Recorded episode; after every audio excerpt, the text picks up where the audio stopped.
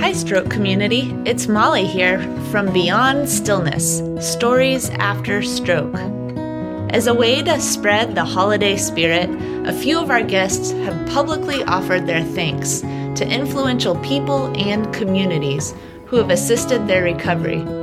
We never quite know the impact we have on others until they tell us. In this short, Clay Himes offers his gratitude. Hello, this is Clay Himes recording for Beyond Stillness. I would really like to thank a lot of people for Rosalind's recovery. There are so many people that have had a large piece to play in our accomplishment, our success, and our continued strength in a relationship and where we've gotten to today. Dr. Megan Harris, Roz's neurologist, has been a shining star.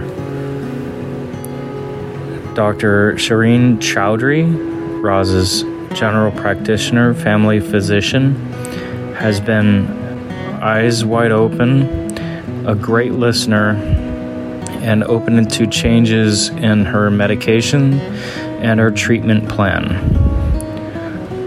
Our neighbors, Mark and Kim Shales, Venton and Patsy Davis, Wayne and Nona, and Doris Azell, Chris Burks, one of the best SCAT drivers, South Central Arkansas transportation drivers. Nick and Ann, are another uh, set of neighbors, have been wonderful in supporting. They love the docs visiting. Chittister Baptist Church. We've contributed a lot to Stroke Warrior Radio and received just as much from all the radio recordings.